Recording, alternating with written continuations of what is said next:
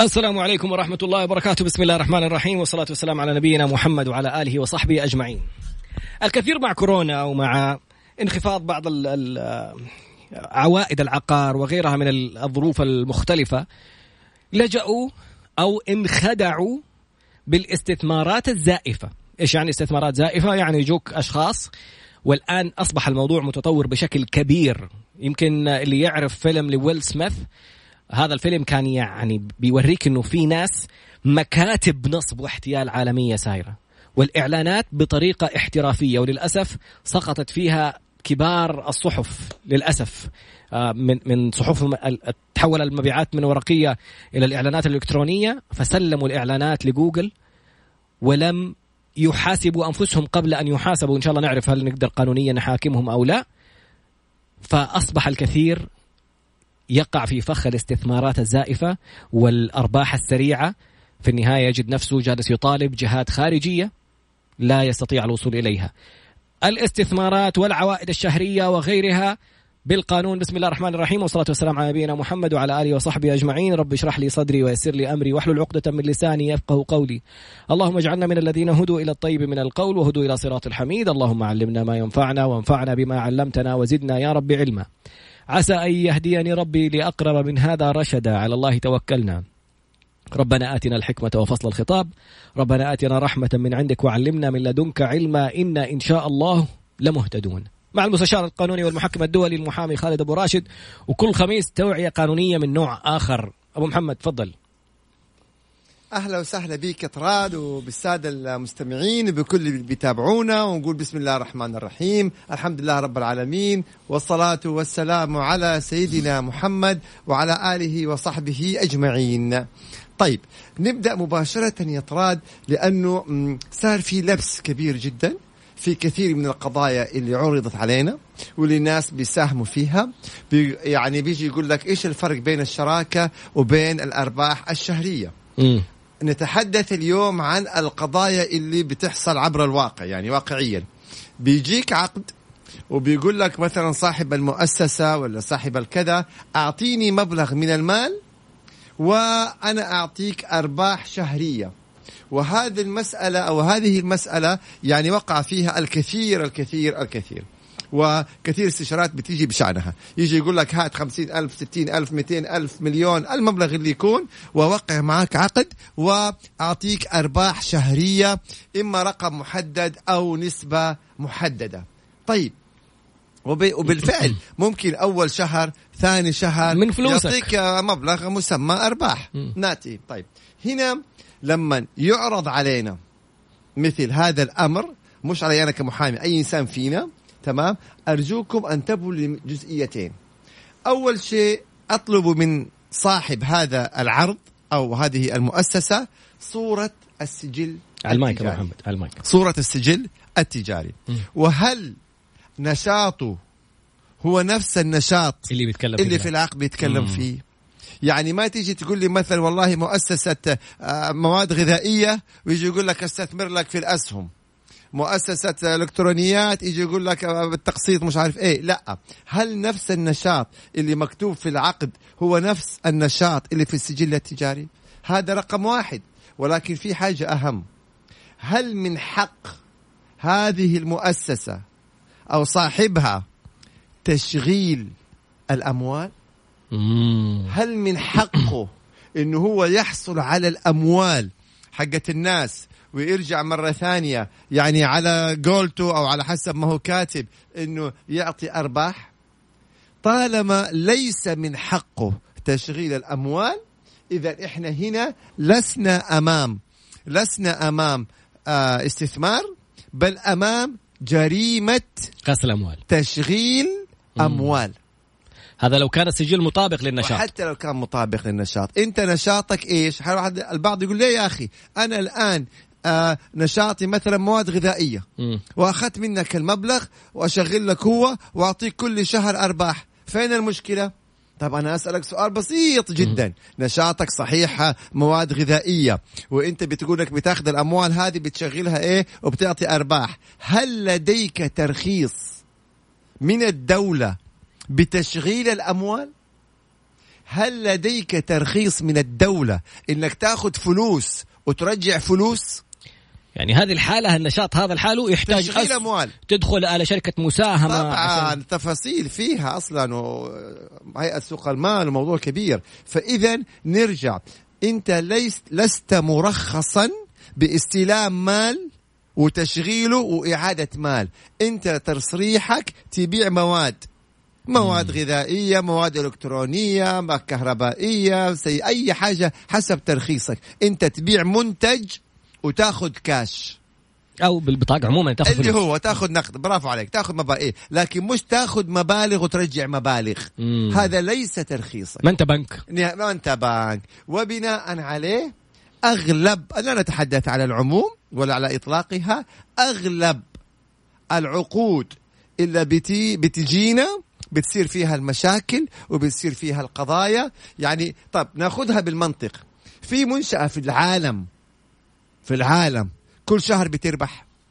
جد. يعني هي المسألة لو تيجي تقول لي أرباح سنوية مقبولة نصف سنوية مقبولة ربع سنوية مقبولة كل شهر كل شهر.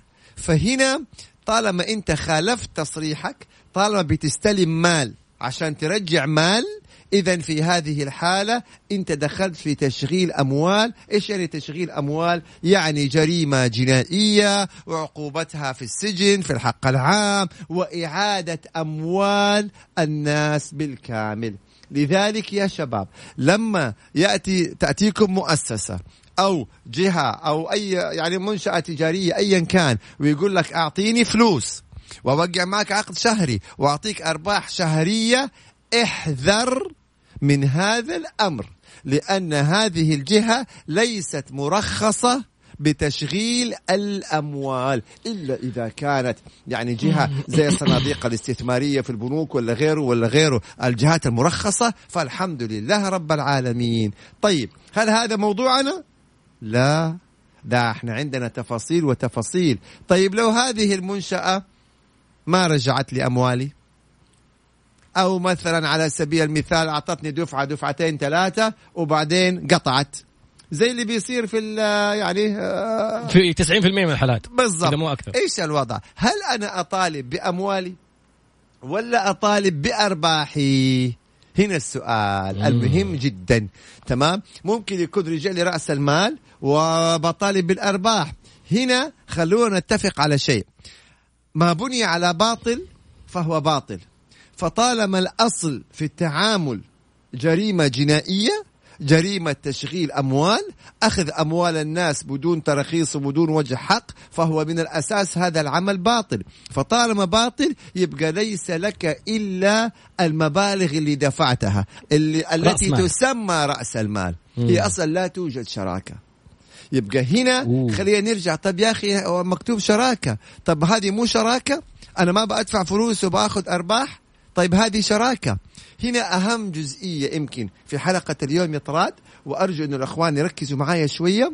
ما هو الفرق بين الشراكة وبين تشغيل الأموال؟ هذا ما سوف نعرفه ما ممكن يكون مكتوب في العقد. أيوة. عقد شراكة. أي وأرباح شهرية. مم. طيب يعني طب امال إيش هي الشراكة طيب. ما أنا دافع فلوس وأبغى أرباح شهرية. وأنت تقول لي تشغيل أموال. طيب الشراكة؟ كيف يعني الكلام كيف إيش وضع الشراكة؟ بعد قليل بعد هذا؟ بعد الهذا. إعلاناتكم ما شاء الله يا تراد قول ما شاء الله ما شاء الله. إحنا نقول ما شاء الله تبارك الله حن هذا. بعد قليل إن شاء الله. حيجلس لنا أبو محمد لين بعد كذا ما لقى برنامج أساسا. السلام عليكم.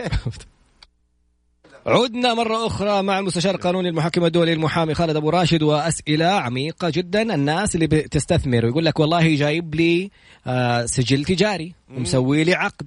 برافو عليك. خلاص شاف سجل تجاري عقد وختام وسندات وح... يبقى 100% بالضبط. وحساب صحيح. في بنوك سعودية باسم المؤسسة نفسها. مم. وفي ختم وفي عقد رسمي ويقول لك مسجلة في وزارة التجارة ومسجلة في السجل التجاري مم. في الغرفه التجاريه فالناس يفكر خلاص اكتملت صحيح. عدة النصب. إيه. إيش وب... وفي النهاية شهر شهرين ثلاثة ما تبدا تجي فلوس نبدأ في القضايا وفي المشاكل.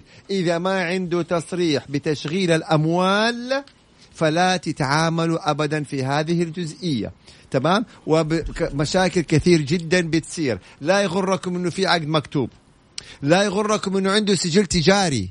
لأنه هل لديه تصريح بتشغيل الأموال؟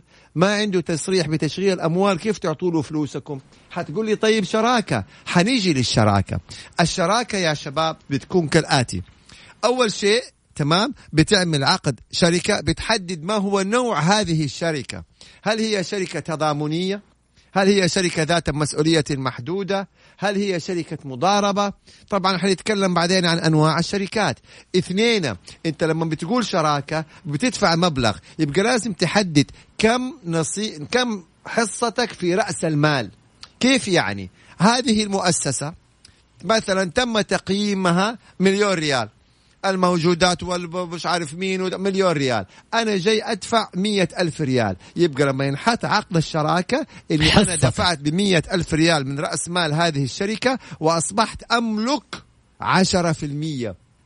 إذا أنت لازم لما تحدد المبلغ تحدد نصيبك في رأس المال. كم سهم عندك في رأس المال؟ ثلاثة. تحدد هل أنت لك مشاركة في الإدارة ولا مجرد تأخذ الأرباح أربعة الأرباح بتكون في نهاية السنة. في نهاية يعني جرت العادة إنه تكون الأرباح في نهاية كل سنة. أو ربع سنوي أرباح؟ أو ربع سنوي أو نصف سنوي. خمسة والأهم والأهم. ما في شيء اسمه أربعة آه، تتحدد لك نسبة أرباح ثابتة من رأس مالك. أو رقم ثابت. من رأس مالك. أيوة. أنت شريك في الربح والخسارة. ما في شيء اسمه أرباح شهرية رقم معين رقم ثابت. لا أنا شريك في عشرة في المية عشرين في المية ثلاثين في المية. يبقى تجيني أرباح أخذ أرباحي على قدر نصيبي. ما جات أرباح يبقى ما في أرباح. صار في خسارة أتحمل الخسارة. شريك. شريك على الربح والخسارة. أما تيجي تقول لي والله أنت شريك وأرباحك ثابتة وإذا في خسارة ما لك في الخسارة. هذا الشرط باطل. ولا يؤخذ به. لذلك اليوم لما تيجي تقارن العقود اللي هي أرباح شهرية وأنت دافع مبلغ كذا ولا لك نصيب في رأس المال ولا معروف كم نصيبك ولا تتحمل خسارة كما تستفيد من الأرباح اذا هذه ليست شراكة. هذه عقود تشغيل أموال هذه جريمة جنائية. عقد الشراكة يقول كم نسبتك؟ وإيش هي أرباحك آخر السنة؟ وإذا في خسارة حتتحملها إذا في أرباح تأخذها بقدر نسبتك يبقى هذيك هي الشراكة. هذا إيش؟ آه رقم واحد. اثنين الفرق في إيش؟ في الشراكة ما ينفع تيجي تقول طب رجعوا لي فلوسي. لأنه أنت شريك في الربح والخسارة. تصفية ربحت تاخذ أيوه خسرت تتحمل الخسارة أو تتصفى وكل واحد ياخذ نصيبه من ناتج التصفية. في خطأ كبير بيصير.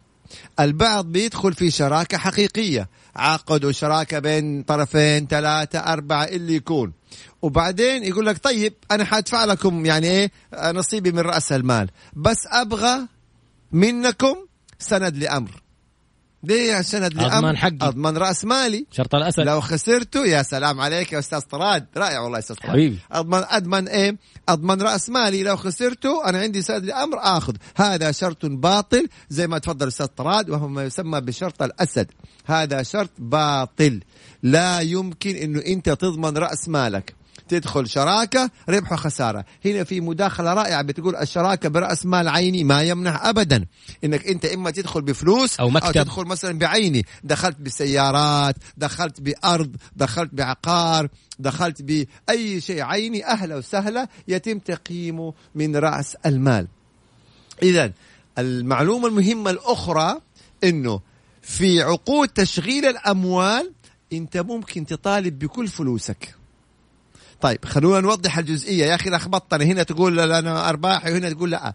في عقود الشراكات الحقيقية. أنت ما يحق لك ترجع رأس مالك. حقوق في الشراكات الحقيقية إما تطالب بالأرباح أو تتصفى الشركة وتأخذ نصيبك. ما في شيء في عقود الشراكات تقول رجعوا لي فلوسي. اللي أنا دفعتها. أنت شريك ربح وخسارة. إلا إذا جميع الشركاء أو أحد الشركاء وافق يشتري حصتك ويدفع لك المبلغ أهلا وسهلا. أصبح هذا شأنكم. اذا في الشركات أنت ما تسترجع رأس مالك. أنت تطالب بأرباح أو تتصفى الشركة وتأخذ نصيبك. في العقود تشغيل الأموال. اللي هي هات المبلغ وخذ أرباح شهرية وانتهينا ولا ولا ولا فيها شراكة ولا يحزنون لأنها باطلة من الأساس ولأنها جريمة جنائية من الأساس فهنا أنت تطالب بفلوسك لأنه اتنصب عليك. فهنا أنت تطالب بفلوسك ترجع فلوسك. رجع لك جزء من المبلغ تطالب بباقي المبلغ. بس ما ينفع تيجي تقول له اديني أرباح لأنه أصلا لا توجد شراكة. هذه مرة مهمة. بينما في الشركات عقود الشركات أو الشركات الحقيقية ممكن تطالب الإدارة أو تطالب باقي الشركاء تقول لهم أعطوني الأرباح فتصير قضية ومحاسبة وأرباح. في عقود تشغيل الأموال ما ينفع تقول له أعطيني أرباح. أصلا هي جريمة جنائية. أصلا هي تشغيل أموال. أصلا ليست شراكة. عشان يقولوا دوني أرباح. أنت تطالب فقط لا غير إنك تسترد إيه؟ رأس مالك. أعطاك دفعة منه على على مسمى أرباح شهرية تطالب بالباقي. فكثير ما حطينا أو ما تطرقنا لهذا الموضوع إلا لأنه انتشر يا أخوان. وكثير جدا هذه الأمور. وناس تحط كل اللي عندها في عقد اللي هو أنا أديك فلوس وأنت تستثمره تحت أي مسمى وتديني أرباح شهرية. انتبهوا انتبهوا انتبهوا يا شباب من هذه الجزئية. وإذا وقعنا فيها لا قدر الله تطالبوا بالمبالغ اللي دفعتوها. أما الشراكات لا هذا عقد شركة حقيقية وكل شيء. أنا كان جاني سؤال الحقيقة. يقول طيب لو كانت الشراكة تحت التأسيس؟ طيب هي لسه تحت التأسيس. حديث يعني ما قامت. طيب أنت يعني كيف حتأخذ أرباح؟ أشرحوا لي كيف واحد يأخذ أرباح من شركة تحت التأسيس؟ أحد يوضح لنا؟ ما شركة ما قامت. حتجيب لك أرباح كيف؟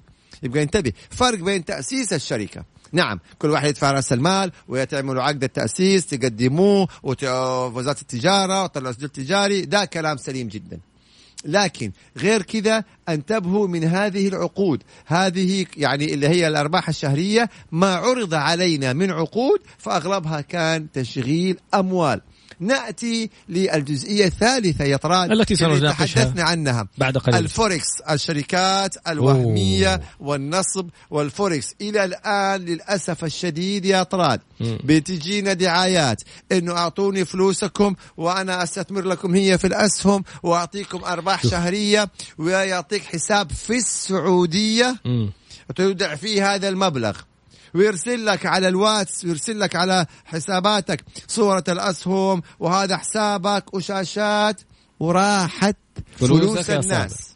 فخلينا نوضح الجزء الثالث وهو كيف بيتنصب علينا. أول مرة أرباح شهرية عقود الآن حكاية الأسهم انتبهوا حافظوا على فلوسكم أبو بعد محمد الإعلانات الفقرة القادمة أنا حطلع اللي في قلبي بصراحة. طلع اللي في قلبك يا لا بس حيصير من أبسط حقوق القانونية الحقيقة يعني. حيصير تشير وقفل البرنامج. لا الأخيرة خلي اللي في قلبك في قلبك بعد قليل. لا بأمانة لأنه يا جماعة يعني صحف عريقة.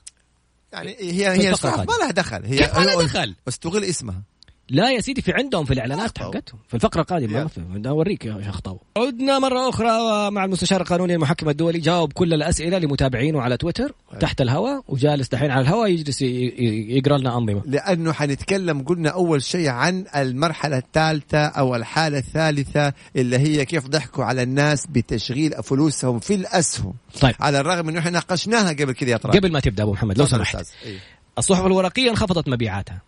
فالصحف نفسها العريقة صارت مسوية اونلاين مو كلهم طبعا. تمام. لكن من أعرق الصحف تدخل تشوف أخبار يعني تعمل swipe left كذا على في, في جوالك يطلع لك المواقع والأخبار الصحفية. تدخل على صحف عريقة ومعروفة تلاقي الإعلانات حقتها عشان ما فيهم حل يسووا إعلانات مسلمينها لجوجل. فالنصابين عرفوا جوجل كيف تسوي الإعلانات حقتهم. فجالسين نشوف الإعلانات اللي أنت بتقول إنها ممنوعة. مم. في اعرق الصحف السعودية يا أخي. طيب انتبهوا إن شاء الله تعالى. أكيد تنويه جيد أكيد لهم رد. يعني لما حينتبهوا في هذا الموضوع يا طراد. حملهم إيه طيب أنا. هل هل لو جو أشخاص وقال لك أنا أنضحك علي بعد ما دخلت على اعلان في هذه الصحيفة؟ ممكن حق... تكون مسؤولة. يعني نرجع ممكن تكون مسؤولة إلى حد ما عاد حسب التحقيق في الجزئية هذه يا طراد. حسب التحقيق في هذه الجزئية. نرجع البعض يقول لي فوركس في شركات عالمية مرخصة. نتحدث عن الشركات الغير مرخصة في السعودية. هذا حديثي عن الغير مرخصة في السعودية. بتجيك إعلانات زي ما تفضل طراد وتجيك على حساباتك اللي هي في وسائل التواصل وتروح أنت ويعطوك حساب في السعودية. خلي بالك حساب لفرد. لفرد مو مؤسسة في حتى. السعودية وليس حتى مؤسسة ويقول لك هي أودع فلوسك فتروح أنت تحول المبلغ في حساب هذا الشخص تمام؟ ويبدأ كل شهر إيه؟ يعني يعطيك هنا بيقول صحيح كلامه عن طريق الصحف الرسمية. طبعا إحنا عارفين الشيء هذا هذه؟ مصيبة والله. لابد انه يكون في انتباه. فلوس بعض الناس راحت في هذا الأمر. أعطيكم القصة التي تتكرر على بالآلاف. إنه أنا واحد شخص يكون مثلا إنسان أو إنسانة تتابع في حساباتها وتجيها اعلانات هاتي فلوسك إحنا نشغل لك هي وهذا الحساب في في السعودية. فتروح هي تحط المبلغ فعلا في هذا الحساب حساب شخص إنسان إنسانة ايا كان ويبدأوا ويبدأوا يبدأوا يعطوها يعني مثلا إيه أول شهر مبلغ ثاني شهر مبلغ مش عارف إيه مبلغ من فلوسها وطبعا أقل من فلوسها. يعني تدفع مثال. 5000 يديك 1000 بعدين يديك 1000 ثاني يقول لك شوف. بالضبط. طيب بعدين إيش اللي بيصير؟ فتروح هي تتشجع أو هو يتشجع فيروح يحط مبالغ أكثر. في. ناس حطوا مبالغ أكبر لأنه لقوا المساله جاتهم فلوس. طيب إيش اللي بيصير؟ شوفوا هذا النص يعني بيتكرر يعني نسخة كاملة بيتكرر.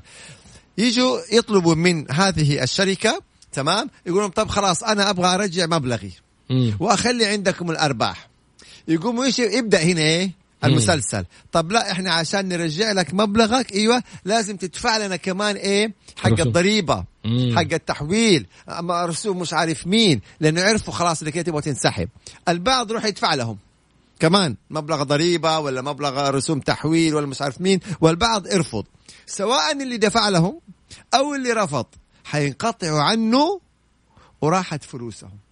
طيب حتيجي تقول لي آه راحت فلوسي. أشتكي فين؟ تشتكي فين؟ ما أنت بتتعامل مع جهات خارج المملكة. وما أنت عارف أصلا دي مرخصة ولا غير مرخصة. ولا أنت عارف لها سجلات. يبقى ما أمامك غير إنك تشتكي صاحب الحساب اللي في السعودية. مم. صاحب الحساب اللي في السعودية. اللي انت حولت عليه المبالغ هو ده اللي انت تروح إيه تشتكيه وتقول أنا حولت المبالغ في هذا الحساب رجعوا لي فلوسي.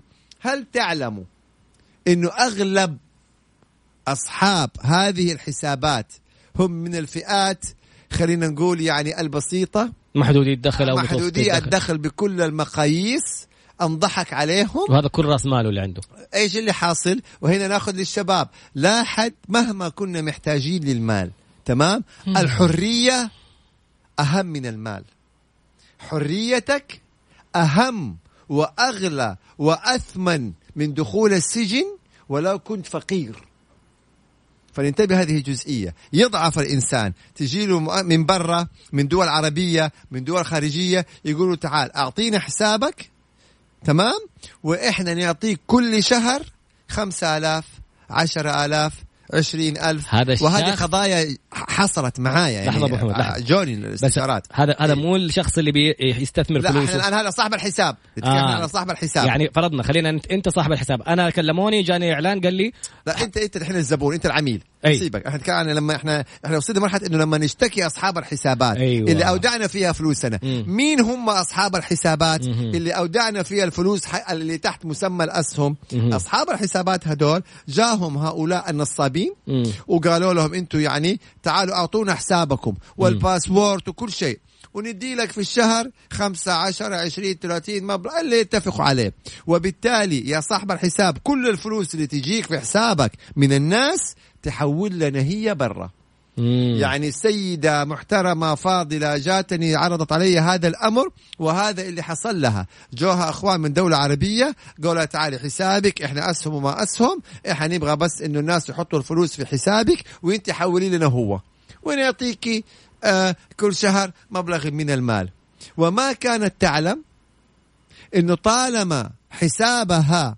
أودع فيه المبالغ من الناس كلها ديون أنها هي ملزمة بسداد جميع هذه المبالغ لكل- للناس. كل من حول لها كل المبالغ اللي دخلت في حسابها ملزمة ترجعها لهم.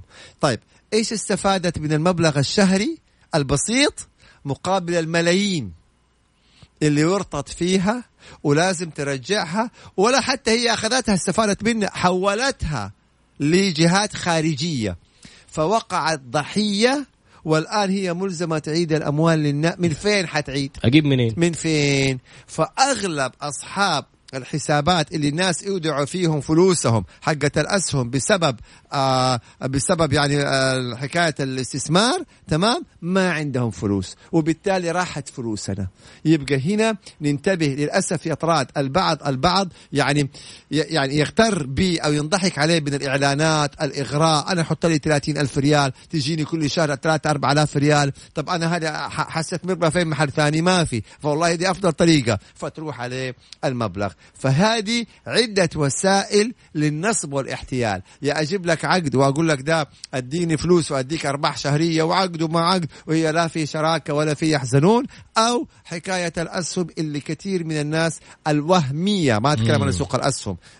كيف؟ الغير مرخصة اللي هي يعني آه راحت فلوس الناس. سؤال مهم جدا في الفقرة القادمة. عندك اعتراض؟ أيوه والله ما إحنا قاعدين نتكلم نترادى في الحلقة ما شاء الله تبارك قول لهم بلاش إعلانات ونجلس كذا إحنا قلت لك الاقتراح قبل البرنامج بس نتفاهم فيه على الغداء إن شاء الله. على فكرة على الغداء اليوم ما أنا يعني كيف؟ عازمكم على الغداء اليوم إن شاء الله. لما يحصل بعدين. هذا كلام. حصور أنا في ال social media أطلعها.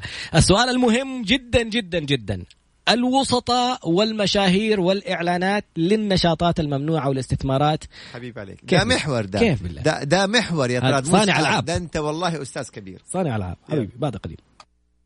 طيب يا جماعة شوفوا ال mention اللي حيصير على حساب خالد أبو راشد إن شاء الله بعد ساعتين من البرنامج إن شاء الله. طيب. نوريك انت ومتابعينك عودة مرة أخرى إلى صبغة. يا جماعة والله شيب صبغة أحد يصبغ شيب؟ شيب من ربنا الحمد لله هذا مطلوب الناس إيوه هيبة بعدين إيه. وقار. أيوه اسمعنا غير نقول وقار يعني ما عندنا عدنا مرة أخرى والموضوع المهم جدا موضوع الاستثمارات الوهمية وغسل الأموال وتشغيل الأموال والفرق بينها وبين الاستثمارات الصحيحة الرسمية وشركات المساهمة المغلقة والمفتوحة وذات المسؤولية المحدودة. الفروقات شرحناها في في الفقرات الماضية. السؤال المهم جدا أنا أعرف شخصيا أشخاص يقول لك يا سيدي أنا أعطيني وأنا أرسلها لمؤسسة حقت مواد غذائية وأنا أوقع لك سند لأمر. هذا الوسيط. أيوه. استنى. أحسن. أو مشاهير وشفنا وزارة التجارة وشفنا. يعني قرارات من النيابة العامة. مشاهير يعلنوا لمواقع إلكترونية ولموردين ولمعلنين بياخذوا فلوسهم هم كإعلان وبيعلنوا الجهات هم ما هم متأكدين من صحته وفي النهاية طلعت نصب واحتيال بملايين. بالضبط. فمن المسؤول. هل أنا بإمكاني أروح أشتكي المشهور اللي شفت عنده الإعلان؟ هذا سؤال ومحور جميل جدا. والله كوكب يكون بداية حلقة. ولكن متى تكون مسؤول عن الإعلان؟ مم. ومتى تكون شريك في الجريمة؟ الله وإنت ما سويت غير إعلان. شوف المصطلح. مم. تمام. إذا أنت عملت إعلان عن جهة مرخصة نظامية فأهلا وسهلا. ما عليك أي شيء. يعني أنا جيت عملت إعلان عن مطعم. المطعم هذا مصرح له من وزارة التجارة من البلدية من الأمانة من الجهات الرسمية. وفاتح رسمي. يبقى الحمد لله رب العالمين. تروح تاكل في المطعم تتسمم. لا قدر الله. أنا ماليش دعوة. تقول لي أنت أعلنت؟ لا. هنا المطعم. يحاسب وفي جهات أمنية ورسمية وطبية يتحاسب عليها. أنا أعلنت عن جهة رسمية مرخصة وإعلاني كان في حدود نشاطها اللي في السجل التجاري. ولا قلت لك استثمر معاهم ولا؟ الحمد لله رب العالمين. لكن لو جيت تعلن لجهة أو شخص استثمار أصلا غير مرخص فأنت شريك في, هذه الجريمة. مم. طبعا هو أحتال ونصب وأخذ الأموال وأنت شاركته بالترويج لهذا النشاط المخالف. فيا أخوان اللي يعملوا إعلانات ينتبهوا تماما قبل لا تعمل الإعلان حاجتين. أطلب ترخيص ترخيصه ترخيصه خلاص يحصل. ترخيصه النظامي في السعودية وأطلب وأتأكد إنه الكلام اللي أنت بتعلنه هو يطابق نشاطه في السجل. يبقى انت كده تتحدث كلام سليم. أما لو جاء شخص وقال لك أيوه اعلن لي أنا مش عارف مين كذا وما عنده ترخيص انتبه ترى شريك أنت. تذكر يا طراد في حلقة قديمة من الحلقات حقتنا لما واحدة كانت تمارس هي أصلا مهنتها كوافيرة في آه شو اسمه ده؟ محل كوافير يعني صالون تجميل نسائي. ومارست أعمال ليزر. طبية. تدخل ضمن الايه المهن الطبية. إزالة الشعر فتم القبض عليها وتم إيقاف الأوصاف المشهور اللي أعلن لها. مم. أنت جالس تعلن لسيدة تعمل ممارسة أعمال طبية وهي غير مرخصة؟ يبقى أنت أصبحت شريك. في الجريمة. فمسألة الإعلانات انتبهوا لها. ولا يعني إنكم تشوفوا مشاهير بيعلنوا تطمنوا 100% المشاهير بشر. قد يخطئ وقد يصيب. اطمئن بمستنداتك. هل في تراخيص؟ هل ما في تراخيص؟ هل هل هل كذا؟ هنا يقول لي خف عليه من التنمر اللغوي يا اختراد سامع؟ أنا اللي بكلم هذه على فكرة التنمر ممكن يدخل جريمة. أنت سمعت الخبر إيه، الاخير في النيابة؟ تنمرت علي عشان قلت آه، الشين صاد. صح. انتبه هاي هاي بارك الله فيك يا أخي الكريم يا أخي ليش. متابعينك مأجور كذا. متحاملين طيب كيف نضحك؟ فإذا هذا أيضا نوع من الأنواع أو سؤال رائع منك يا طراد اللي هو يتعلق. بالناس اللي بتعلن لذلك أيضا بس حبيت أنه على الهواء يا طراد. أحد الإخوان معانا هنا في في وسائل التواصل قال أنا ثلاثة شركات. أتنصب علي منها بسبب العقود الأرباح الشهرية. وأما اللي أتنصب عليهم تحت ذريعة الاسهم والفوركس والارباح فعد فحدث ولا حرج. حافظوا على فلوسكم. ونصيحة مهمة جدا. لا حد يجي ويقول لك أعطيني حسابك البنكي. خذ مبلغ شهري وأنا حسابك البنكي. أبغى أشغله في تجارة. انتبهوا. أرجع أقول الفقر مش عيب. والفقر والحرية أهم مليون مرة. من دخول السجن لا سمح الله. وفوقها ديون الناس وحصل مع سيدات غلابة والله وحصل مع رجال وحصل يعني شيء مؤلم وما لها حلول. فلوس دخلت في حسابك وطلعت برا ومطالب ترجع كامل المبالغ دي للناس اللي أدعوا لك هي. حلها أنا إن شاء الله حسوي برنامج توعوي كذا عن الموضوع ده بتفاصيله بالطريقة اللي صايرة فيه ويزعلوا عاد الصحف يزعلوا مدري مين اللي يزعل يزعل. يقول لي بعدين تشهير وأرفع علي قضية أنت طبعاً. بعد قليل نتابع إن شاء الله ال- بس السؤال على فكرة عشان أنت من أول جالس تمدح فيا فأنا ساضيف الثناء إلى صاحب السؤال مستر اس 400 مو الصواريخ الروسية هو كذا مسمي نفسه في بعد قليل إن شاء الله نتابع. بالإنجليزي. no. غير كده نو يا استثمار. إحنا على الهواء إحنا على الهواء عودة. خاص أو بتتكبر علينا. على الهواء طيب. إحنا الآن أيوه خاص. أنت جالس نص الحلقة جالس تكلم لي متابعينك ما شاء الله. بعدين قول لي تنمر. السلام عليكم ورحمة الله. عودة مرة أخرى في حلقة مهمة جدا ويعني المشاركات رائعة. والسؤال فعلا الاحترافية في عمليات النصب. وقع فيها كبار رجال الأعمال للأسف في خدعة ال- ال- الربح السريع. وأحد الأشخاص بيقول ال- الحسابات تتغير. صارت كل شوية يروحوا يجيبوا لهم شخص ثاني يدوا له فلوس ويسووا عليه ويتابعوا عملية النصب. طبعا. هنا بس معلش داخلك عشان أنسى السؤال. يقول طيب كيف أشغل أموالي بطريقة نظامية؟ أو كيف أعمل في تشغيل الأموال مم. بطريقة نظامية؟ الطريقة النظامية تمام إنك تعملوا شراكة فعلية مم. شراكة نظامية أنا يا طراد وإنت وفلان وفلان وفلان نجمع رأس مال نعمل عقد شراكة شركة. نطلع شركة نظامية أو حتى شركة محاصة يعني واحد فينا يكون عنده سجل تجاري وإحنا شركاء معاه ونعمل عقد تأسيس صحيح تمام؟ والأرباح تتقسم حسب رأس مال كل واحد وكل واحد يحدد رأس ماله حسب المبلغ اللي حطها اللي دفعه. هنا يكون إيش؟ يعني آه طريقة نظامية. غير كذا انتبهوا تماما انتبهوا تماما انتبهوا تماما. عودة مرة أخرى وأسئلة كثيرة جدا. آه، أو من أول سؤال آه، دكتورة ماجدة تقول إيش حتغديهم؟ في بيتزا عند ال... نسيت اسمه المحل. طيب آه السؤال الثاني فعلا يقول لك آه كيف ممكن نشتكي. قلنا فين نروح؟ أنت جاوبت على أيوه. كيف ممكن نشتكي طبعا إذا راحت فلوسك في موضوع الأسهم الوهمية أو موضوع تشغيل الاموال والارباح الشهرية تقدم شكوى على الشرطة على طول إنه هذه جريمة احتيال ونصب وتشغيل أموال وتطالب باستعاده أموالك. الشرطة حيستدعوا صاحب هذه العقود أبو الأرباح الشهرية أو حيستدعوا صاحب الحساب اللي أودعت فيه الفلوس إذا كان أسهم وحياخذوا عليه الكفالات ويحولوه على النيابة النيابة سوف تقوم بالتحقيق فإن ثبت لديها فعلا تشغيل الأموال أو النصب والاحتيال حي- حيعملوا له لائحة الاتهام ويحولوه على المحكمة الجزائية وسوف يحكم عليه بالسجن في الحق العام وفي الحق الخاص وحيعيد الأموال لأصحابها وطبعا عقوبة طويلة من السجن حتكون عليه. فيعني هذا بالضبط الإجراءات. إذا لا قدر الله الإنسان تعرض ل يعني هذا النوع من ال- الجرائم. س- حسابات الأمراء وال- والشيوخ اللي يقول لك نقدم مساعدات إنسانية ومساعدات إنسانية. احذروا تويتر يا شباب. برافو. عليك يا طراد. والإنستغرام. يجي يقول لك حساب الشيخة فلانة وحساب الأمير فلان وحساب مش عارف مين. وتلاقي الشخص يعني بيفرح إنه هذا الحساب تابعني مش عارف مين. مم. وبعدين حيدخل عليك على الخاص. وحيقول لك أنا والله في دولة ما وتعرف بحكم وضع الدبلوماسي الحسابات الآن صعبة. حول لي مبلغ وأرجع لك هو. انتبهوا ترى هذه كلها من وسائل الاحتيال والنصب. لا لا في حركة جديدة. صدق ترى يبغى حنعمل الحلقة الجايه بلاش نحرقها الآن. وسائل احتيال النصب أو إيه؟ الجديد مم. في الاحتيال والنصب. كده حقول. الجديد في وسائل الاحتيال والنصب. خلينا نتكلم عن هذه عن الواتس اللي بيصير التهكير وسحب الفلوس. مم. يعني نتكلم عن إيه؟ احتيال والنصب ممكن انتحال أسماء. مستقلة عن الايه كيف بينصبوا الكترونيا. بالضبط. انتحال أسماء أشخاص. أنت تعرفهم. مم. يجي يقول لك أنا فلان أهلا إيش أخبارك نسوي لك كل هذه نتكلم إن شاء الله في حنتكلم عنها. عندك حسابات الخطابة بعض الحسابات عشان. الواحد ما يظلم. حسابات السحر والشعوذة اللي يقرب الحبيب ويصغر ويكبر الحبيب ويودي ويجيبه كل شيء. فكلها الآن يعني اليوم حتى النصب تطور. صار عن طريق وسائل التقنية وسائل التواصل ما هو كله بيتطور.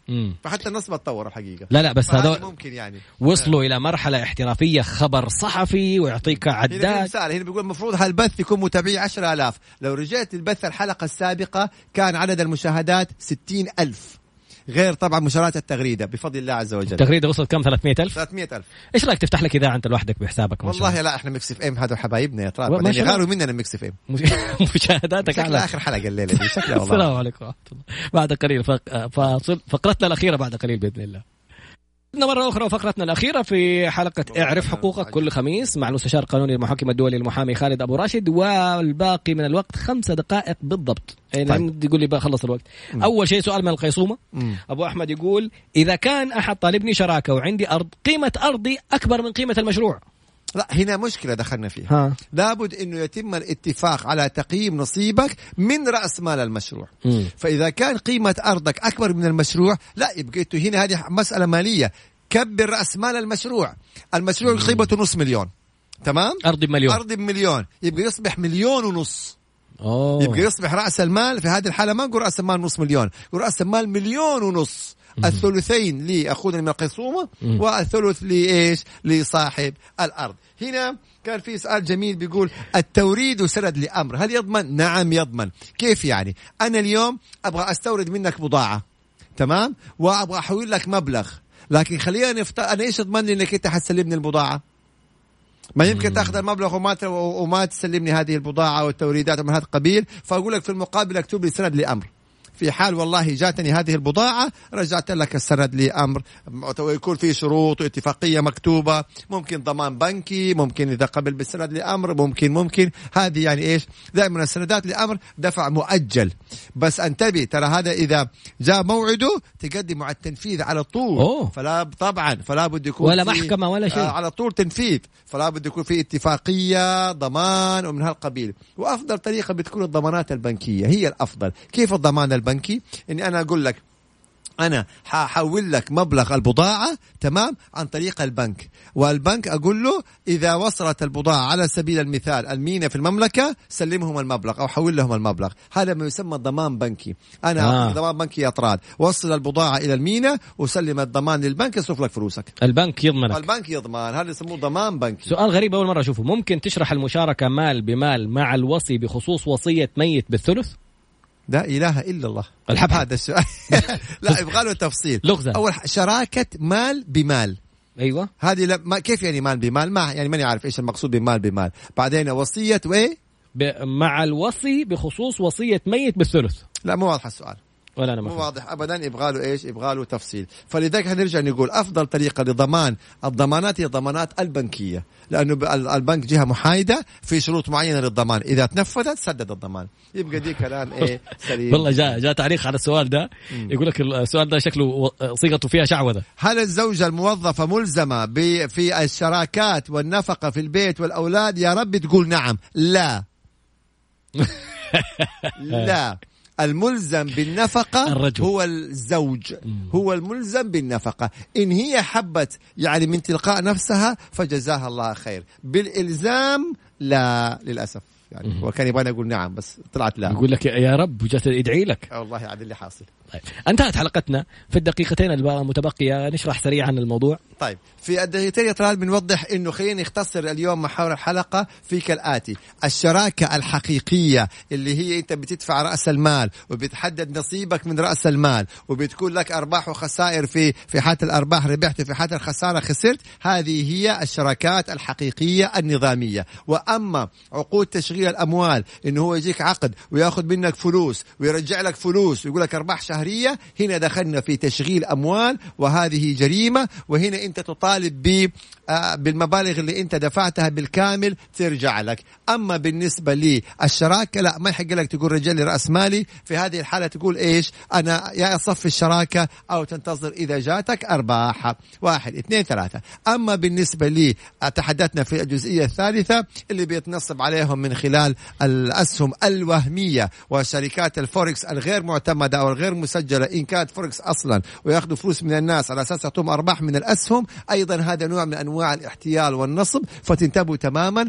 الجزئية الرابعة أصحاب الحسابات. لو جاكم شخص وقال لكم أدوني حسابكم البنكي وأنا أديك راتب شهري والفلوس اللي تجيك حول لي هي إحنا شركة وإحنا وإحنا اعلم أنك شريك في الجريمة ويا ريت بس شريك في الجريمة إلا أنت حتلزم في يوم من الأيام بإعادة كل الأموال اللي دخلت في حسابك. فأنتبهوا أنتبهوا فعلا من هذه الوسائل اللي بتحصل يعني بتروح فلوسنا فيها بتضيع فلوسنا فيها. وقلنا اليوم حريتك حتى لو كنت فقير مش عيب ابدا حريتك أغلى وأهم وأثمن من الدخول السجن لا قدر الله. أتوقع في الحلقة القادمة يطرد مع الأسئلة والتفاعل الرائع من الناس أن نتحدث عن الحديث والجديد في وسائل النصب والاحتيال عبر الوسائل الحديثة عشان ننبه الناس أول بأول. بكلمة أبغى جواب.